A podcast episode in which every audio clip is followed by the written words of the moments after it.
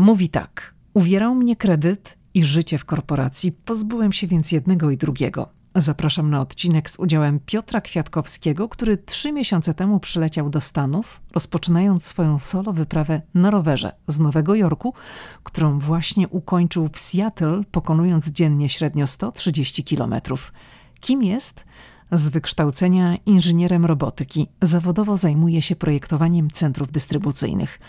Piotr Kwiatkowski pochodzi z Choniatyna, małej wsi leżącej tuż przy granicy z Ukrainą i ten fakt, o czym usłyszycie w podcaście, pozwalał mu na toczenie ciekawych rozmów z osobami poznawanymi po drodze w USA. Zapraszam na odcinek z udziałem Piotra Kwiatkowskiego. Aha, po wysłuchaniu odcinka możecie zajrzeć na YouTube i zobaczyć jego vlogowe relacje. Hej, tu Lidia Krawczuk. Los rzucił mnie do Waszyngtonu kilkanaście lat temu i to właśnie tutaj, w stolicy USA, powstaje podcast Ameryka i ja. Tu opowiadam o Ameryce, o życiu w Stanach i podróżowaniu po USA. Ameryka mnie fascynuje. Jeśli Ciebie, tak jak mnie, ciekawią Stany i chcesz wiedzieć o nich więcej, to jesteś we właściwym miejscu. Cześć Piotr. Cześć Lidio. Co Cię skłoniło do podjęcia takiego wyzwania, jakim jest wyprawa rowerowa przez 13 stanów i przejechałeś 6800 kilometrów z jednego wybrzeża na drugie wybrzeże?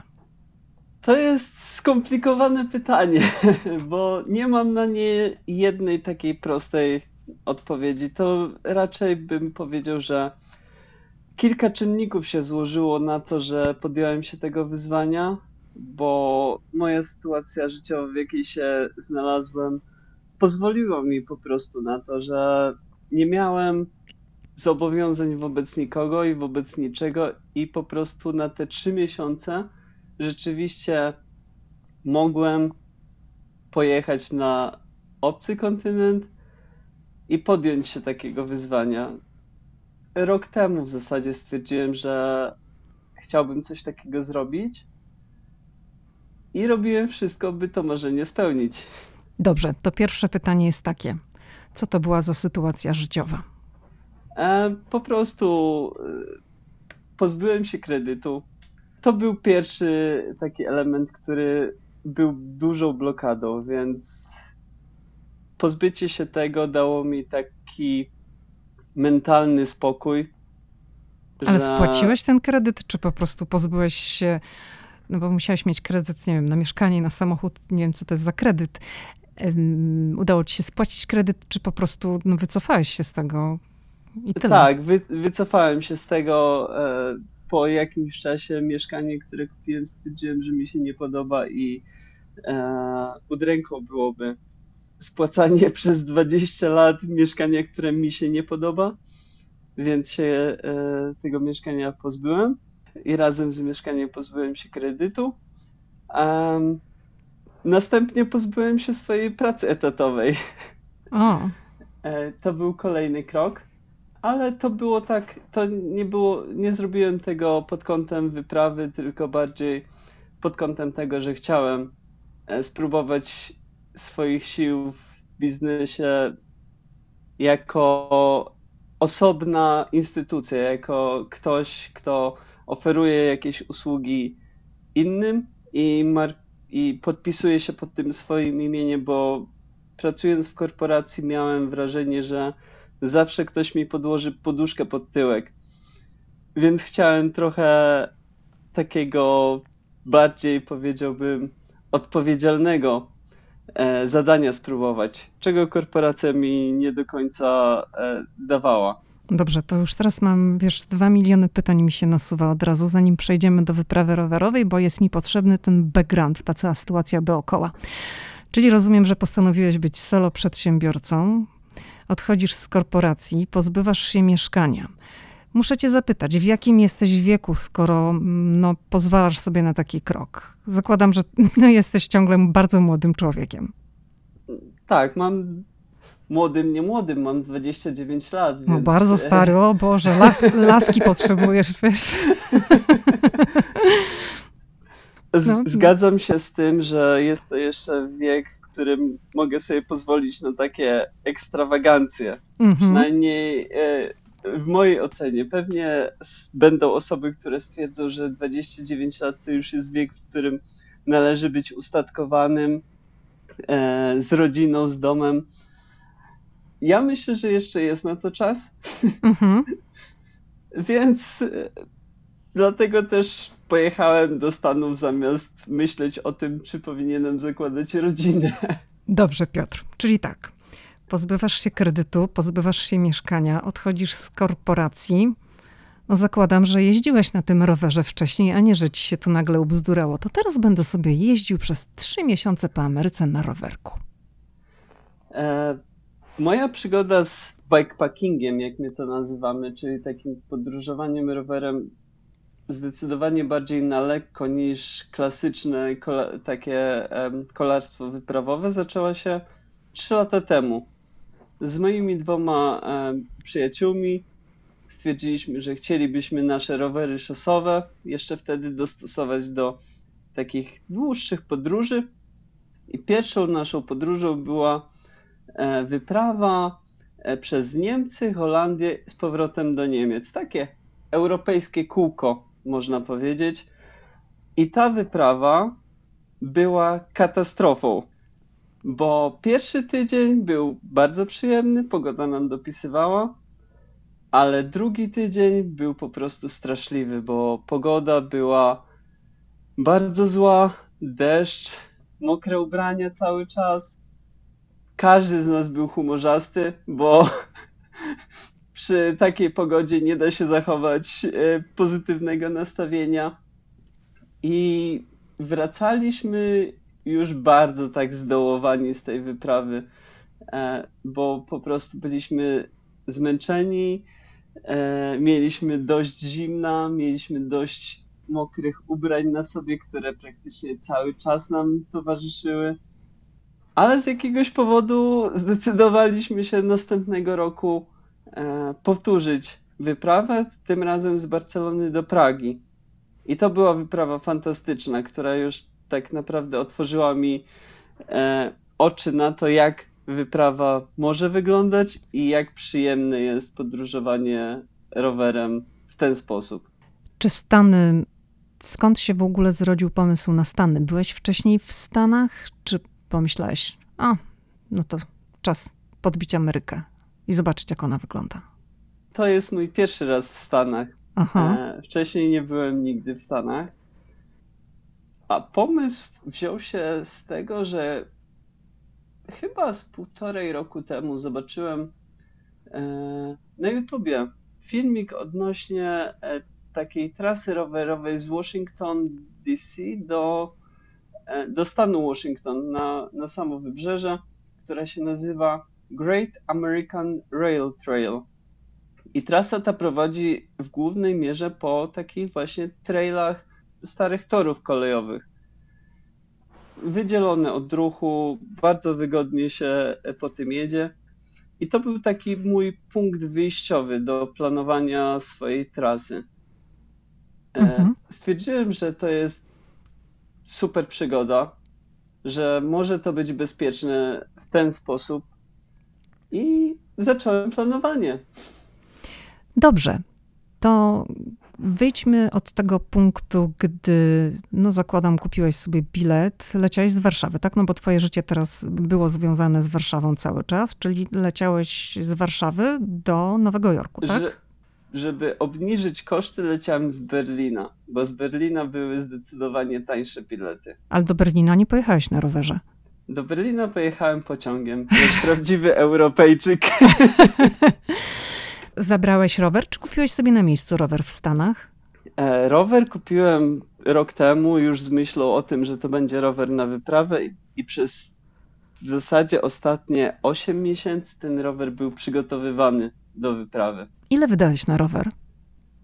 E, rower był tani. Rower kupiłem używany za 2600 złotych co prawda drugie tyle włożyłem, żeby go przygotować do tej wyprawy, więc w sumie to wyszło trochę więcej niż te 2600. Czyli ponad 5000, tak? Rower cię kosztował myślę, w sumie. Myślę, że tak. Mhm. Myślę, że tak. A ile kosztowała Acz... cię wyprawa po Stanach?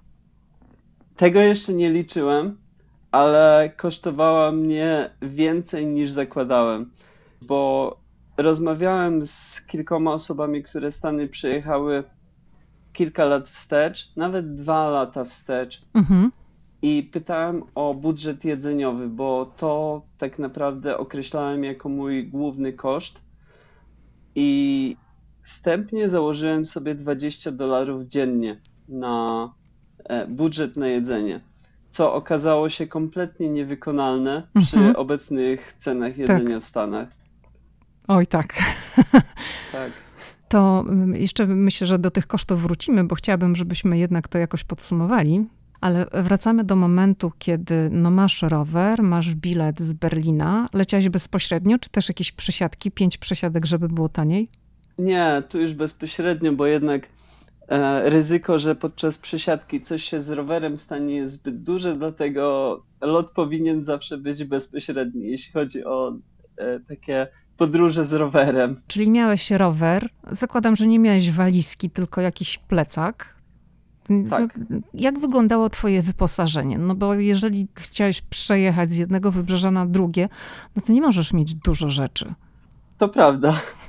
E, a do tego jeszcze moja linia lotnicza stwierdziła, że limit na karton z rowerem to jest 22 kg, e, a sam rower waży 11, więc tak naprawdę nie za wiele zostaje oprócz tego roweru w kartonie, żeby móc wsadzić, więc większość rzeczy takich ciężkich wylądowało w mojej torbie, którą wziąłem ze sobą do samolotu.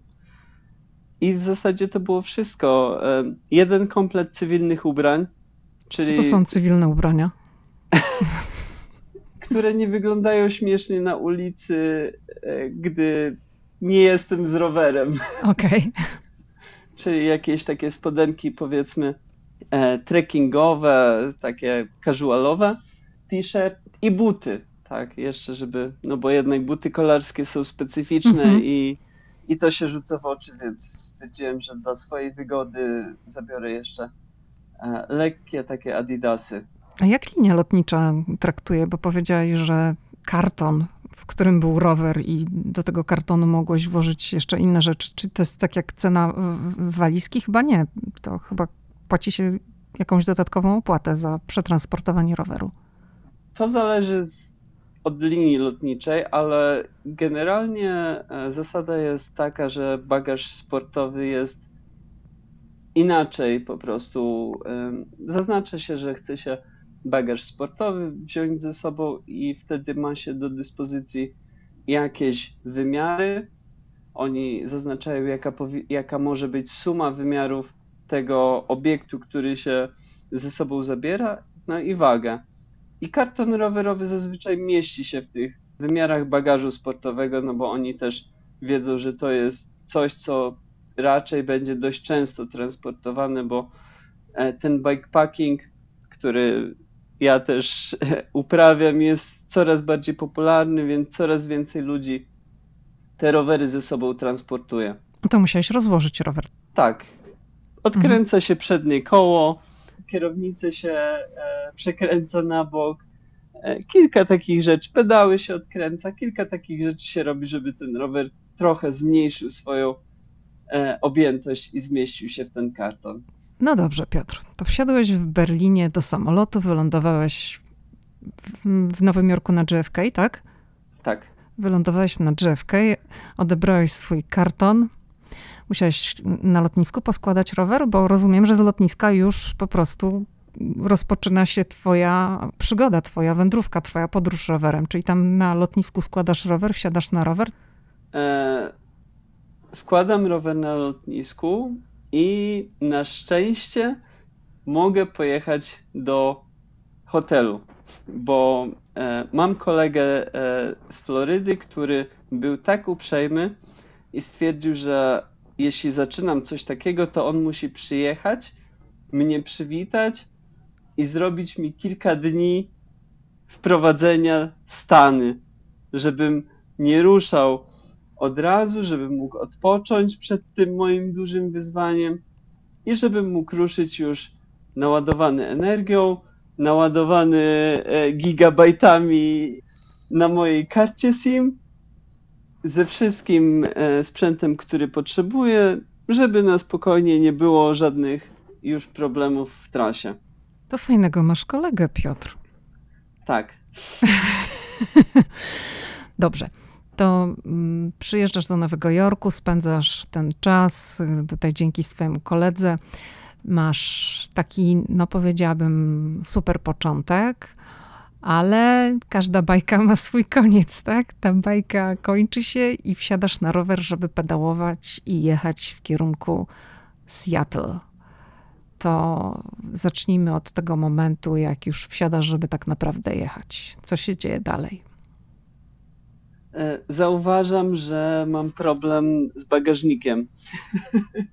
Mhm. To jest pierwsze, co zauważyłem, e, jak ruszyłem, więc pierwszy, e, zanim skierowałem się na plażę, na której chciałem zamoczyć moje tylne koło w Atlantyku, najpierw skierowałem się do sklepu rowerowego, który ten bagażnik mi jeszcze poprawił, bo to jest bardzo ważne, żeby szybko reagować, jeśli coś się zauważy, że jest nie tak, bo rzeczy potrafią bardzo szybko się komplikować, jeśli się odpowiednio szybko o nie nie zadba.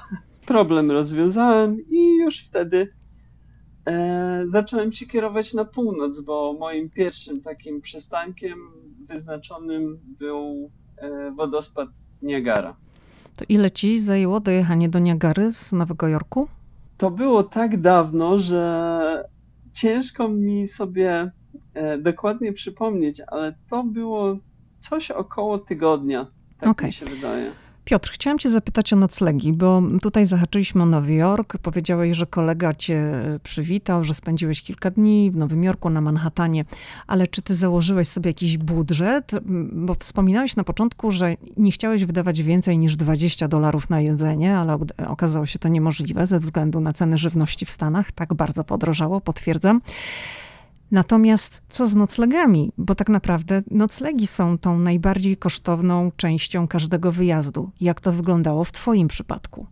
Tak, e, jeśli chodzi o noclegi, to założenie tutaj było od początku takie, że koszt noclegów muszę, może nie muszę, ale chcę obciąć do absolutnego minimum.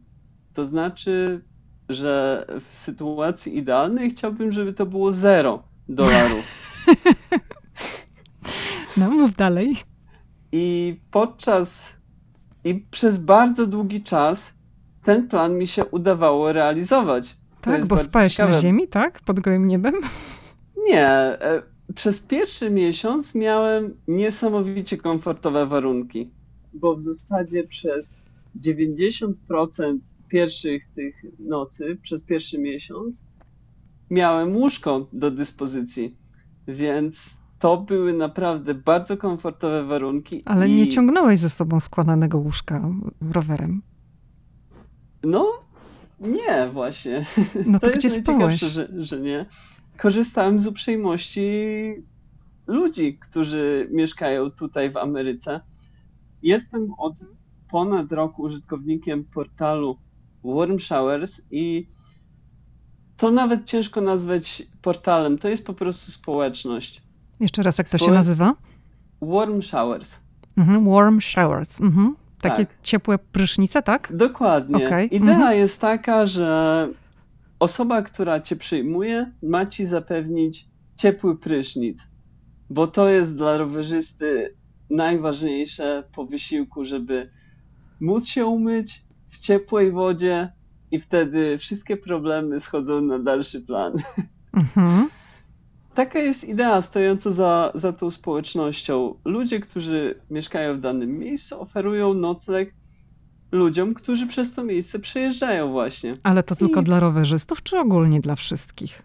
To jest społeczność rowerzystów okay. dla rowerzystów. I to właśnie odróżnia Warm Showers od couchsurfingu, że tutaj ten cel i ten taki ta idea przyświecająca wszystkim, którzy w tej społeczności są, jest wspólna i to jest rower. I nie trzeba jeździć tym rowerem, ale trzeba udzielać rowerzystom wsparcia. I to jest, to jest główna różnica, która odróżnia tą społeczność od couchsurfingu. To powiedz mi, jak to technicznie rozwiązywałeś? Zaplanowałeś sobie na przykład, no jestem w Nowym Jorku, to odzywam się w ramach tego portalu, w ramach tej społeczności. Mówię: Hej, słuchajcie, jadę rowerem, będę kierował się na północ. Zakładam, że gdzieś tam za 12 godzin dojadę tam. Czy ktoś może mnie przenocować, czy jak to było? To działa trochę inaczej.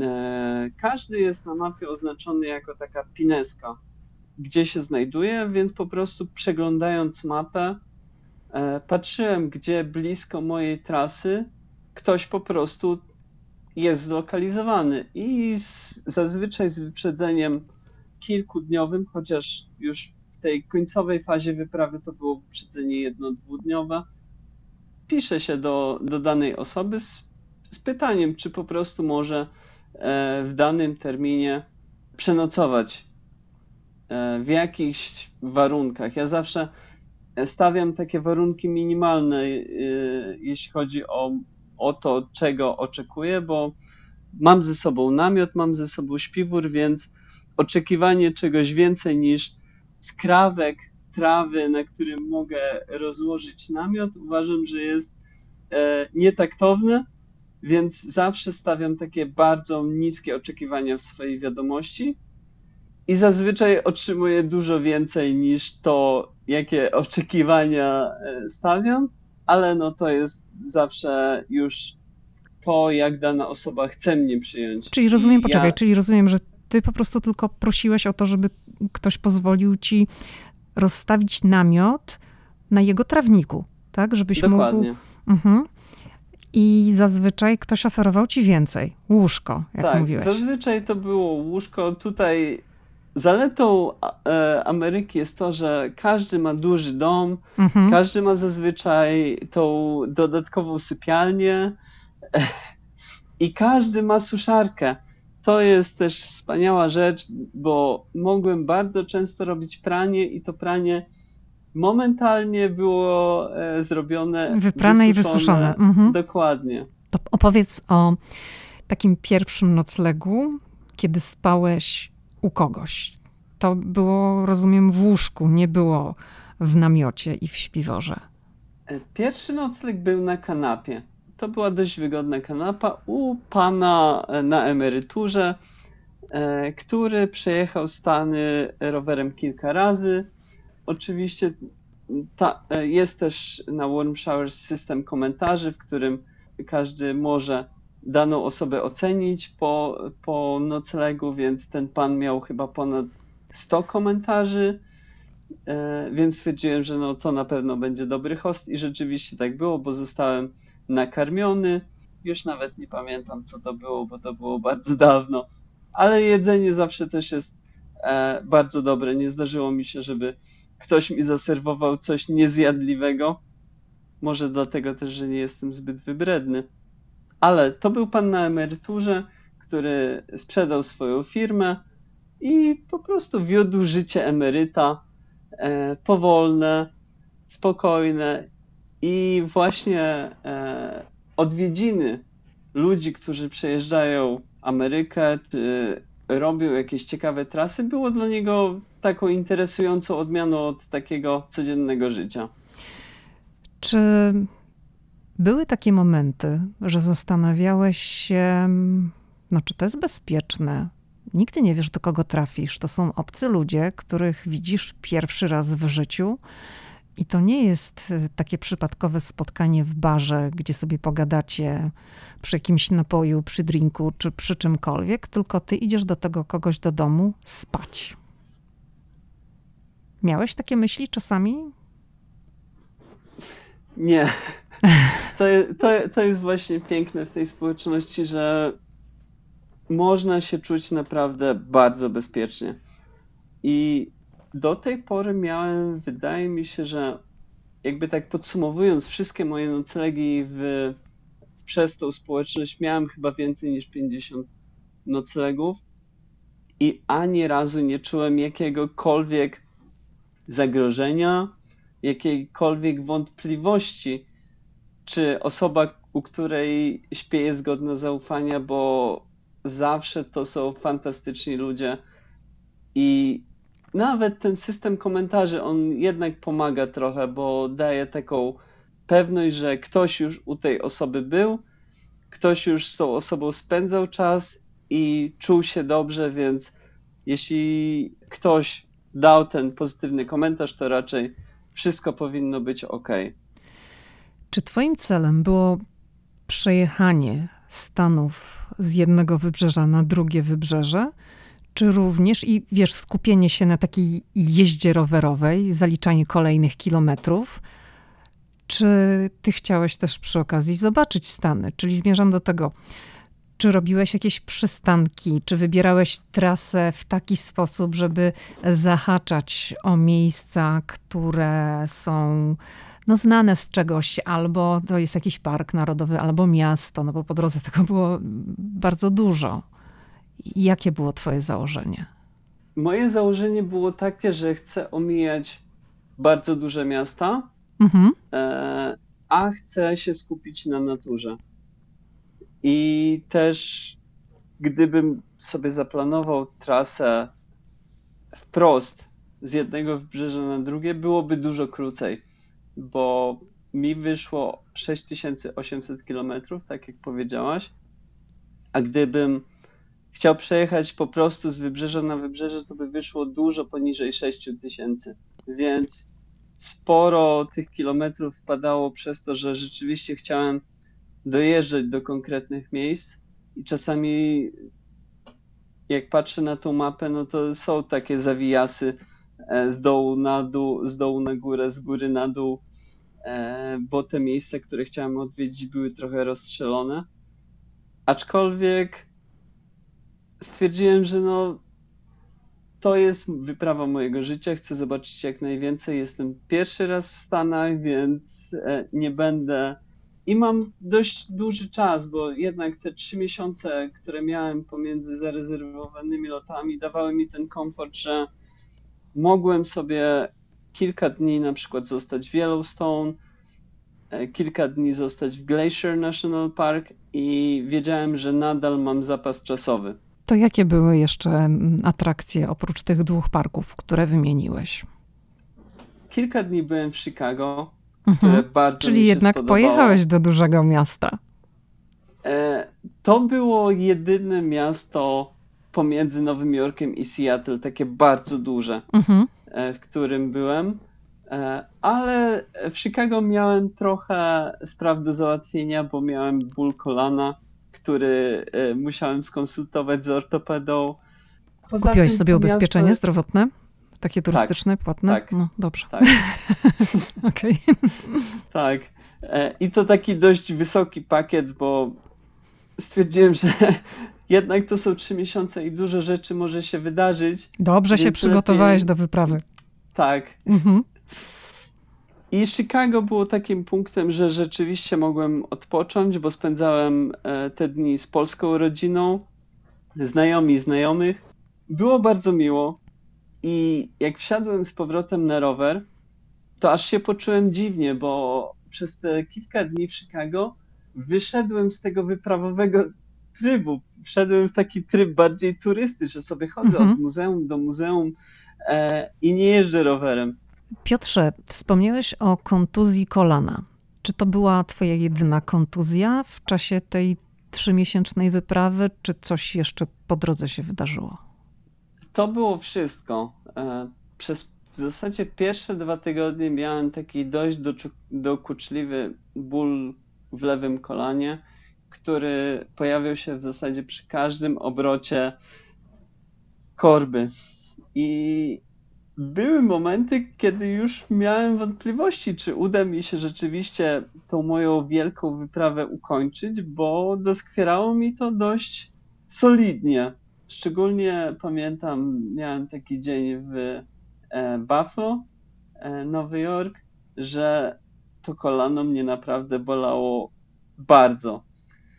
I tam zostałem jeden dzień, żeby sobie odpocząć nie pedałując, nie zwiedzając, po prostu siedząc na tyłku i licząc na to, że ten ból przejdzie. Troszkę przeszedł, ale e, stwierdziłem, że no, trzeba się umówić na wizytę do ortopedy. na szczęście z tego Buffalo do Chicago nie było aż tak daleko. No nadal to był pewnie prawie tydzień kręcenia no rowerem. Właśnie. Ale takim bardzo spokojnym tempem po tych właśnie trailach, e, które w, tym, w tej wschodniej części Stanów są dość rozbudowane jednak. E, spokojnie sobie kręciłem powoli i do tego Chicago mi się udało w końcu dojechać. To chciałam Cię zapytać o posiłki, bo wspominałeś, że założyłeś sobie wstępnie, że to będzie 20 dolarów dziennie. Nie udało się. Mówiłeś, że jak ktoś cię gościł, no to mm, oferował ci posiłek, ale to rozumiem, oferował ci kolację wtedy, kiedy to... przyjeżdżałeś i potem ewentualnie śniadanie, tak? Bo to tak. było na jeden nocleg zostawałeś zwykle w takim dniu? No chyba tak. Tak, tak. Zdecydowana większość, w zasadzie 90 pewnie 5, może nawet więcej procent to był, noc, to był jeden nocleg, bo musiałem jednak jechać dalej. Mhm. I zazwyczaj to zależy bardzo od osoby, bo tutaj nie ma reguły. Każdy tak naprawdę oferuje to, co może zaoferować, i każdy oferuje to, co w jego uznaniu jest słuszne, więc ja też, jeśli chodzi o swoje wiadomości, nigdy nie piszę, że chciałbym zjeść kolację, czy chciałbym śniadanie, czy coś takiego. Zawsze po prostu piszę tylko i wyłącznie odnośnie samego noclegu. I zazwyczaj to jest inicjatywa tej osoby, bo. Zazwyczaj też... w pakiecie jest, tak? Dokładnie, mhm. dokładnie, bo też e, założenie portalu jest takie, że ktoś daje ten nocleg, ale oczekuje od ciebie, że opowiesz historię swojej wyprawy, że to nie będzie tak, że po prostu ktoś przyjeżdżasz do kogoś, E, rozkładasz namiot, zamykasz się w namiocie i rano się zwijasz bez słowa. Mhm.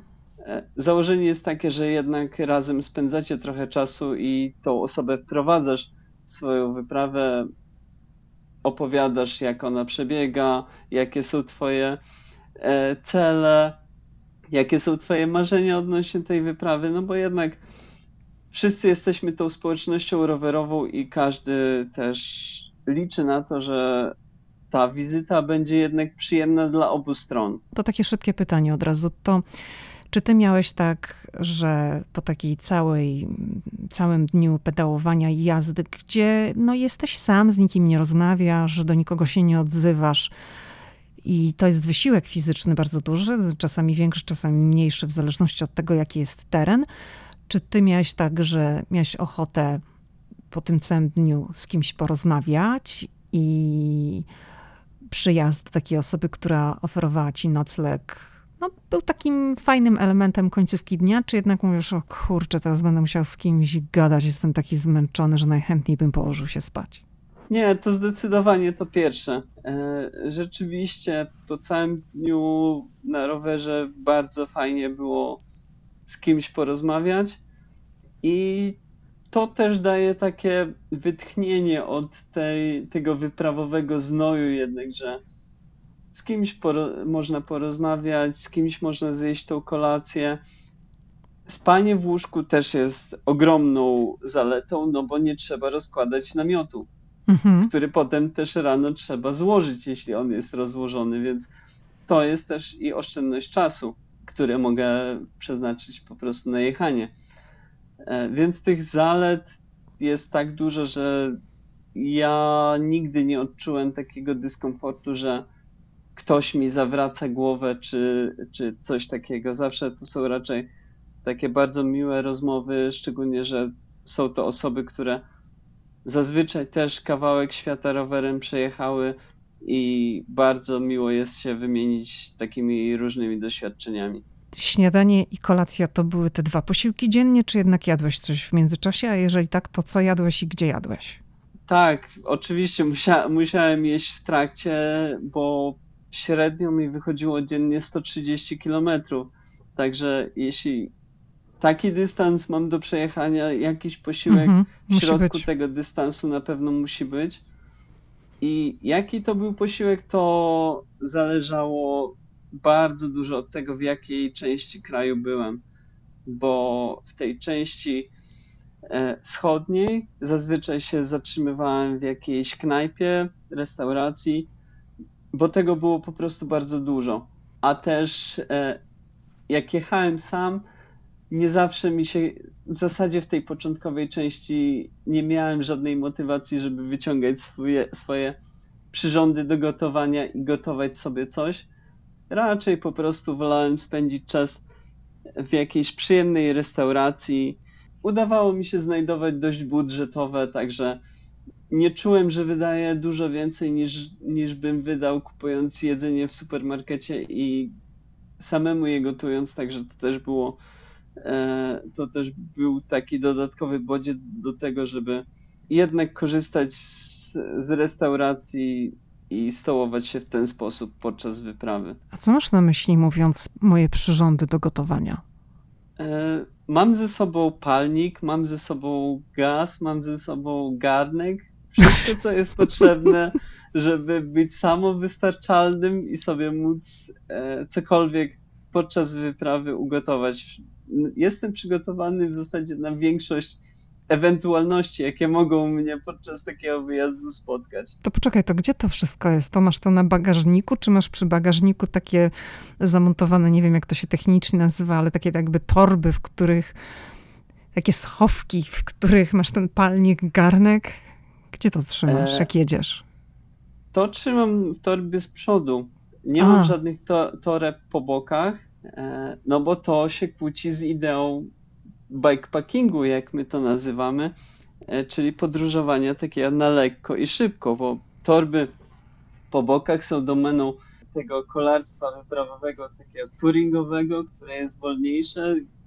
Ludzie zabierają dużo więcej rzeczy ze sobą, ale przez to no, jednak jest dużo wolniejsze i ciężko jest pokonywać dystanse, jakie ja pokonywałem dziennie podczas swojej wyprawy. To powiedz tak, wiesz, takim laikom jak ja, zakładam, że jest ich więcej. To co to jest ten bikepacking tak naprawdę?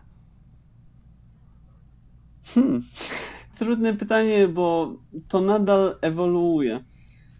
Idea jest taka, że wydaje mi się, że od tego się zaczęło, że ludzie, którzy mieli rowery szosowe, chcieli w jakiś sposób podróżować mniej lub bardziej samowystarczalnie. Rower szosowy nie jest idealnym rowerem do zabierania ze sobą bagażów, Szczególnie, że no, rower szosowy jest stworzony do tego, żeby, żeby zabierać ze sobą jak najmniej.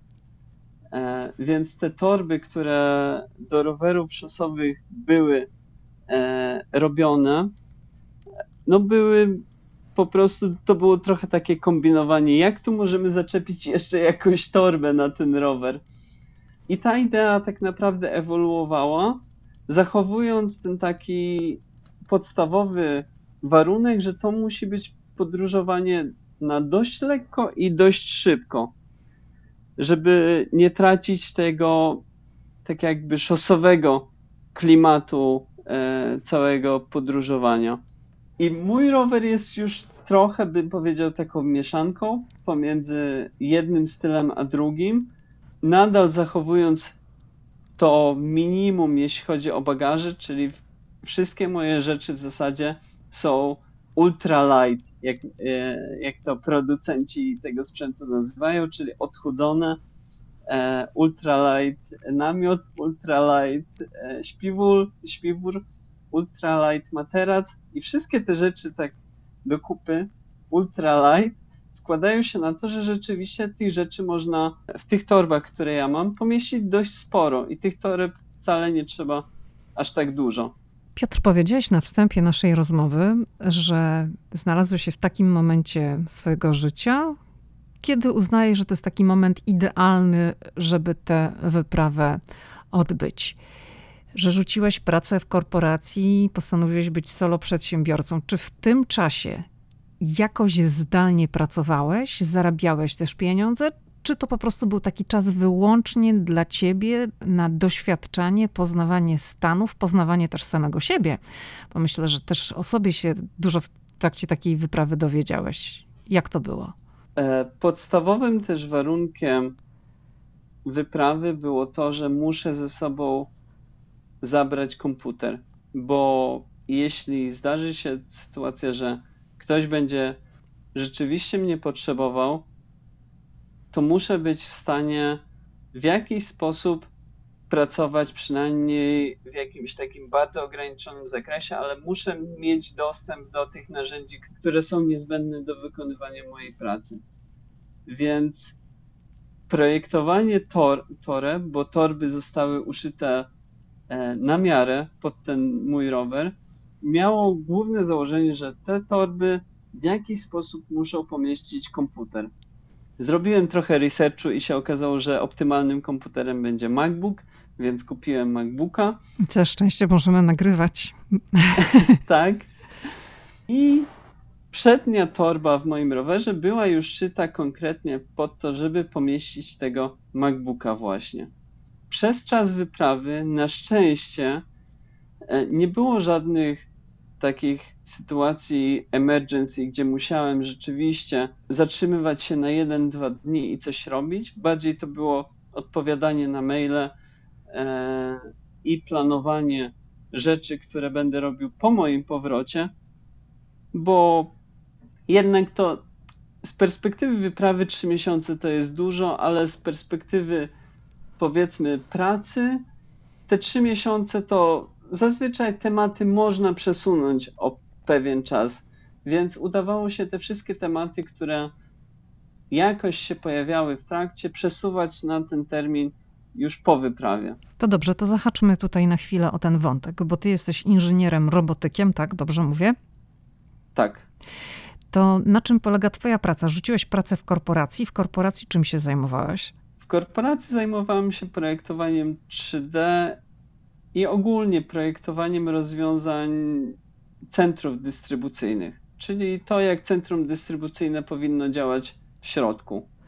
Czy dalej się tym zajmujesz już jako taki solo przedsiębiorca? Czy jesteś takim solo przedsiębiorcą, że y, ty przyjmujesz jakieś zlecenia i realizujesz indywidualne projekty, czy już masz taką firmę, gdzie ktoś mm, wykonuje, masz jakichś podwykonawców, którzy wykonują pewne rzeczy dla ciebie?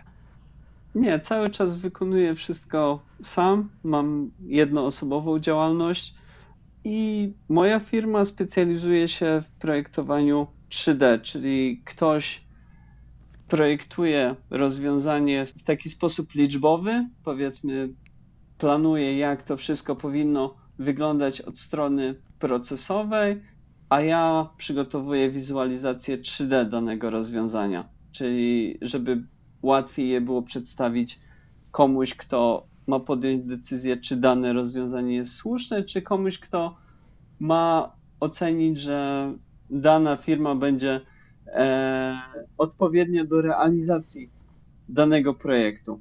I dalej będziesz się tym zajmował po powrocie. Tak, dokładnie. Dobrze, to teraz chciałam wrócić do wątku amerykańskiego.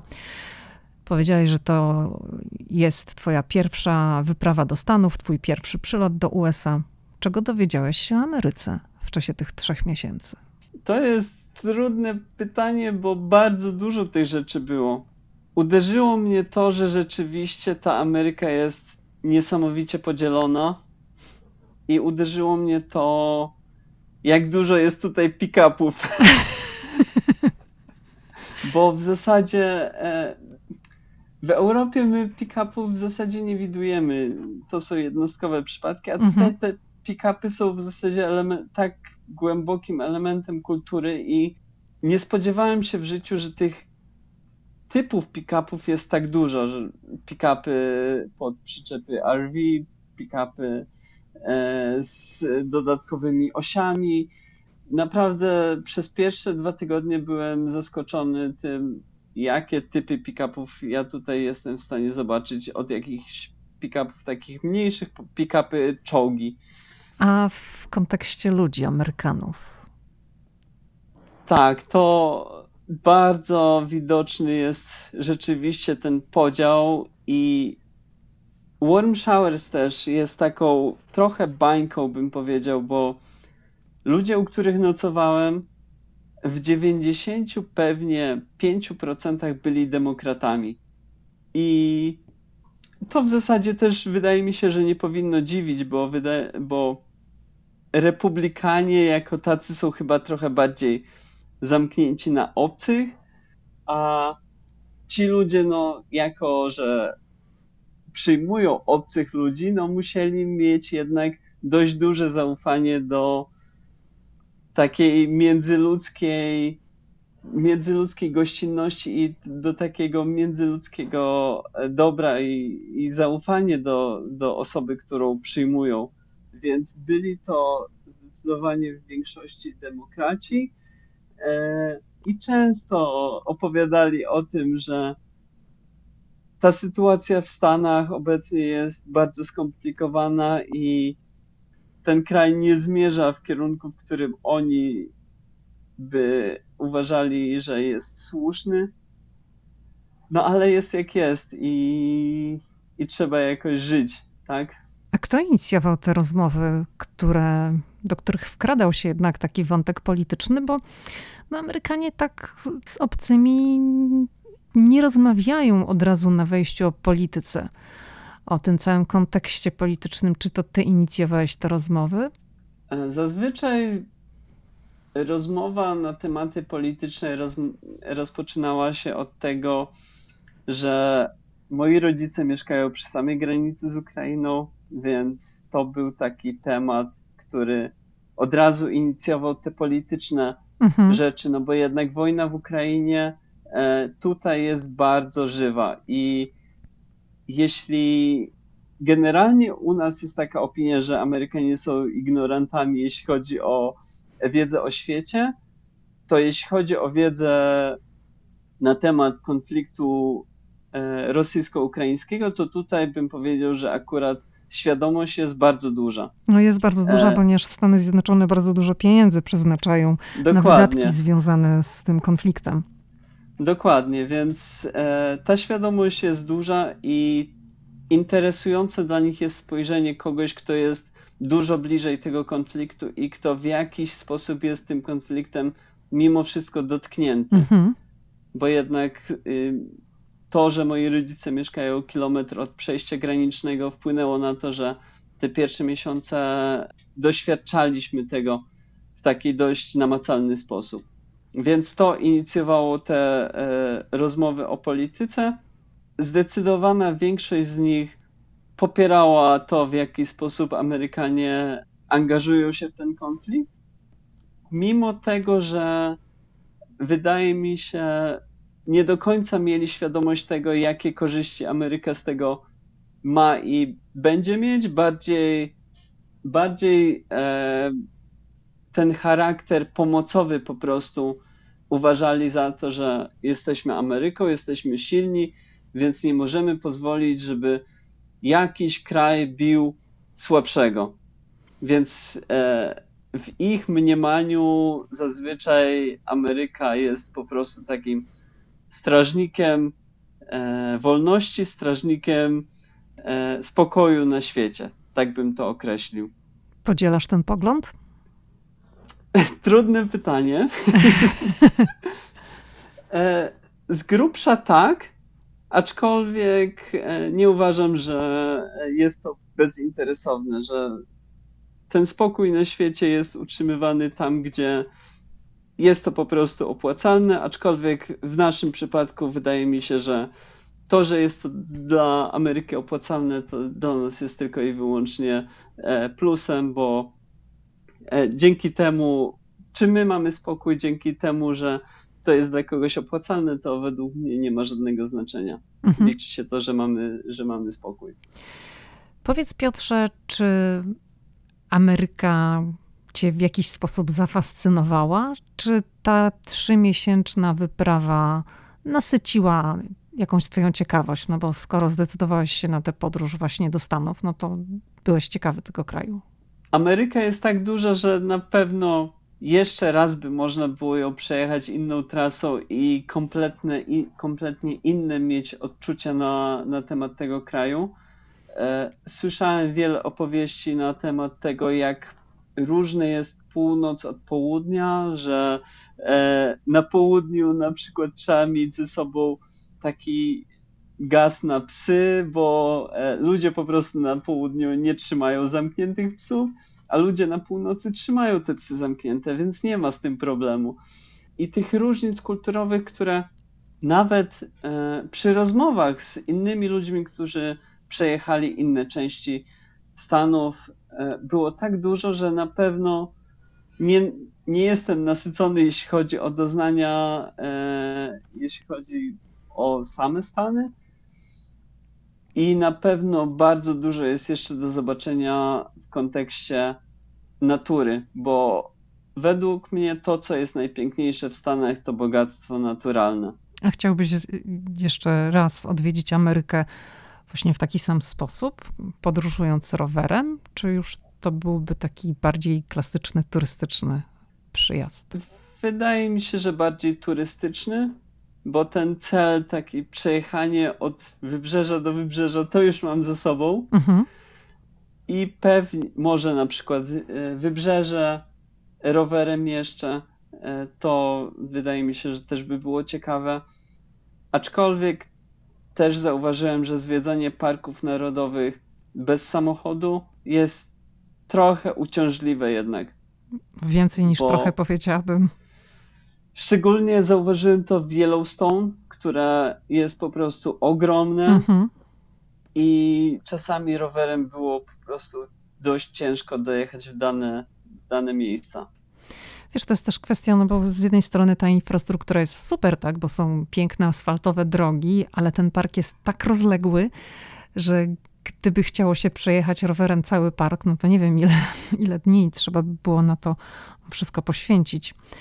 A Piotrze, powiedz, schudłeś bardzo przez te trzy miesiące? Nie, ja już, start, ja już startując byłem szczupły, także e, wydaje mi się, że nie schudłem za wiele. Znaczy, to wiesz, no to szczupły mogłeś być, ale mogłeś jeszcze stracić dużo wagi, no bo to jest jednak bardzo duży wysiłek fizyczny. Moi gospodarze bardzo dbali o to, żebym, żebym nie, schudł, nie schudł. Poranne śniadania z jajkami, bekonem, e, co tam jeszcze było, pancake'i. Tyle kalorii było, że wydaje mi się, że raczej nie schudłem za wiele. A co ci najbardziej smakowało w Stanach? O, pamiętam, e, to był początek. Byłem na Erie Canal Trail, takiej trasie rowerowej wzdłuż Erie Canal i spałem u e, małżeństwa, które było na emeryturze i dostałem na śniadanie jajecznicę z bekonem z taką babką z żurawiną. I ta babka z żurawiną była tak przepyszna, że potem wysłałem do tej babci wiadomość, żeby mi wysłała e, recepturę, bo będę musiał skłonić swoją mamę i babcię, żeby taką babkę zrobiły. No bo moje umiejętności, jeśli chodzi o pieczenie, e, na pewno mi na to nie pozwolą. A to taka klasyczna babka, jak w Polsce i tam były owoce żurawiny w środku? E, ona była taka dość zbita i ciężko mi powiedzieć nawet. A to ciekawe, że dostałeś taką, bo to taka babka na słodko, tak? Babkę na słodko tak, na śniadanie, tak? Tak. Mhm. tak. Ale to nie było tak. razem w, na tym samym talerzu z jajecznicą, tylko to tak osobno. Na tak? tym samym talerzu z jajecznicą i z bekonem. To właśnie jest to, co mnie zaskoczyło tutaj w Stanach, połączenia słodko-słone. Czasami są bardzo ekstrawaganckie, więc nigdy nie jestem zaskoczony, jeśli ktoś mi na przykład e, podaje mus jabłkowy do jakiegoś macaroni and cheese, czy, czy czegoś takiego. Już, już nie jestem takimi rzeczami zaskoczony. Znaczy, to może gdzieś tam obok być. No, trochę jestem zaskoczona, że to było na jednym talerzu, a to może była taka mufinka mała. Nie, nie, to był taki jakby chleb w plastrach, który... Aha. Także no, zdecydowanie ciekawe. do tego. Powiedz, y, Piotrze, bo jeszcze chciałam wrócić do tych wydatków, bo no, mówiłeś, że chciałeś założyć 20 dolarów dziennie na jedzenie, że się nie udało, ale i że trudno oszacować taki ostateczny koszt tej podróży, ale myślisz, że to było więcej niż koszt roweru? Zdecydowanie. Myślę, że całość razem z lotami to pewnie by było w granicach 20 tysięcy. Coś koło tego, aczkolwiek też nie będę ukrywał, że jeśli chodzi o jedzenie, jeśli byłem w miejscu, które oferuje coś ciekawego, no to nie oszczędzałem. Mhm. W takim sensie, że w Nowym Jorku chciałem zjeść bajgla, to zjadłem bajgla. Za 15 Jakby... dolców kanapkę, nie? Tak. Mhm. E, więc nie chciałem też się tak bardzo ograniczać i nakręcać na to, że ten limit muszę zachować w momencie, kiedy chcę spróbować czegoś e, fajnego, czegoś nowego i czegoś, co pra prawdopodobnie nie będę miał szansy spróbować przez następne co najmniej kilka lat. Jakie są teraz Twoje plany? Bo nagrywamy tę rozmowę praktycznie tuż przed Twoim wylotem do Polski. Wracasz do Polski po trzech miesiącach. Teraz jesteś w Seattle, tak? Tak. A to powiedz, w Seattle ile czasu sobie dałeś? Jak um, przyjechałeś z Nowego Jorku do Seattle, to ile um, spędzasz czasu w tym mieście i tak naprawdę co tam robisz? Gdzie się zatrzymałeś? Tutaj spędzam około czterech dni. I jeśli chodzi o zwiedzanie, to już sobie trochę odpuściłem, bo jednak to zmęczenie po tym całym wysiłku, takie nawet mentalne, już do mnie teraz doszło i stwierdziłem, że tych bodźców, takich poznawania kultury i, i zwiedzania mam już na tyle dużo, że tutaj na spokojnie sobie pojeżdżę e, po mieście rowerem, delikatnie, pochodzę sobie po kawiarniach, pójdę do pierwszego Starbucksa, takie bardzo, e, bym powiedział, niezobowiązujące zwiedzanie, a nocuję tutaj u kolegi, którego poznałem na wyspach San Juan. Nie jest to nocleg z Warm Showers, tylko właśnie z wysp, gdyż tam na kempingu spotkałem właśnie Tora, który jest, jak to się mówi, Asian American. I chwilę porozmawialiśmy. Thor powiedział, że jest Seattle. Jeśli będę chciał, to mogę do niego napisać e, i mnie przenocuje. I właśnie w ten sposób ten nocleg tutaj znalazłem. To Piotrze, już tak na koniec. Powiedz, jakie są Twoje plany? Wracasz do Warszawy. No i co? I się biorę do roboty. E, chciałbym kilka dni na pewno odpocząć. Mam jeszcze zaplanowany jeden wyścig na początku września, bo stwierdziłem, teraz jestem w życiowej formie, więc trzeba się spróbować. więc wracam po, e, po, po 8000 kilometrów na rowerze i jeszcze wsiądę na rower się ścigać, ale już potem naprawdę chcę odpocząć. Ale gdzie się będziesz ścigał? To będzie wyścig taki wzdłuż e, Doliny Bugu. 260 km, także dystans na jeden dzień. Jak na jeden dzień? Mówiłeś, że 130 dziennie jeździłeś. Ale zdarzyło mi się, że miałem dzień, gdzie miałem 230 km, także te, te 130 to jest średnia. Aha. Bo w Wyoming, jeśli miasta są co 60 mil, no to trzeba się decydować albo 100 km albo 200. No i wolałem w Wyoming zrobić sobie 200 za jednym zamachem, bo nie było zbyt wiele pomiędzy tymi miastami. A złapałeś czasem gumę? 11. Mhm, tak. 11 gum. I, I, każda nadal jest bolesna. Każda to jest takie. Dlaczego? A musiałeś no, ale... mieć. Ale miałeś tam jakąś dodatkową oponę, jakieś tego typu rzeczy, tak? E, zawsze mam zapas dwóch dentek, zawsze mam też zapas łatek, więc e, zazwyczaj w trasie to jest tak, że wymieniam tą dętkę e, na zapasową, a wieczorem już jak mam trochę więcej czasu, to sobie na spokojnie tą dętkę przedziurawioną jeszcze łatam. A czy mm, do tej wyprawy jakoś się fizycznie musiałeś przygotować? Robiłeś jakiś trening specjalny, czy Moje założenie było takie, że skoro mam przejechać prawie 7000 km, to podczas wyprawy dojdę do formy.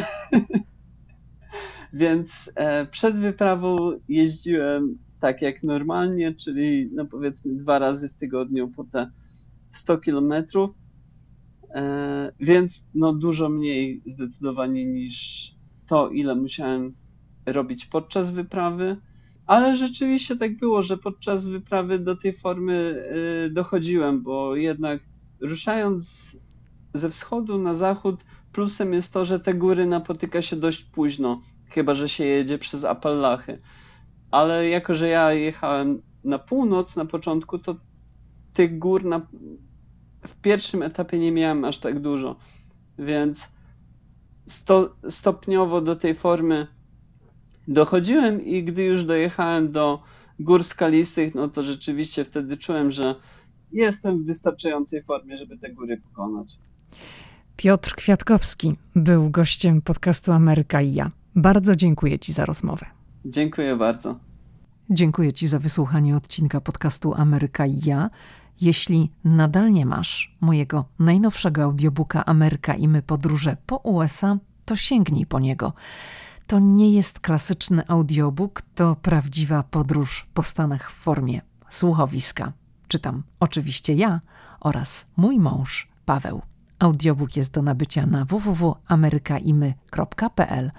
Link znajdziesz również w opisie do tego odcinka.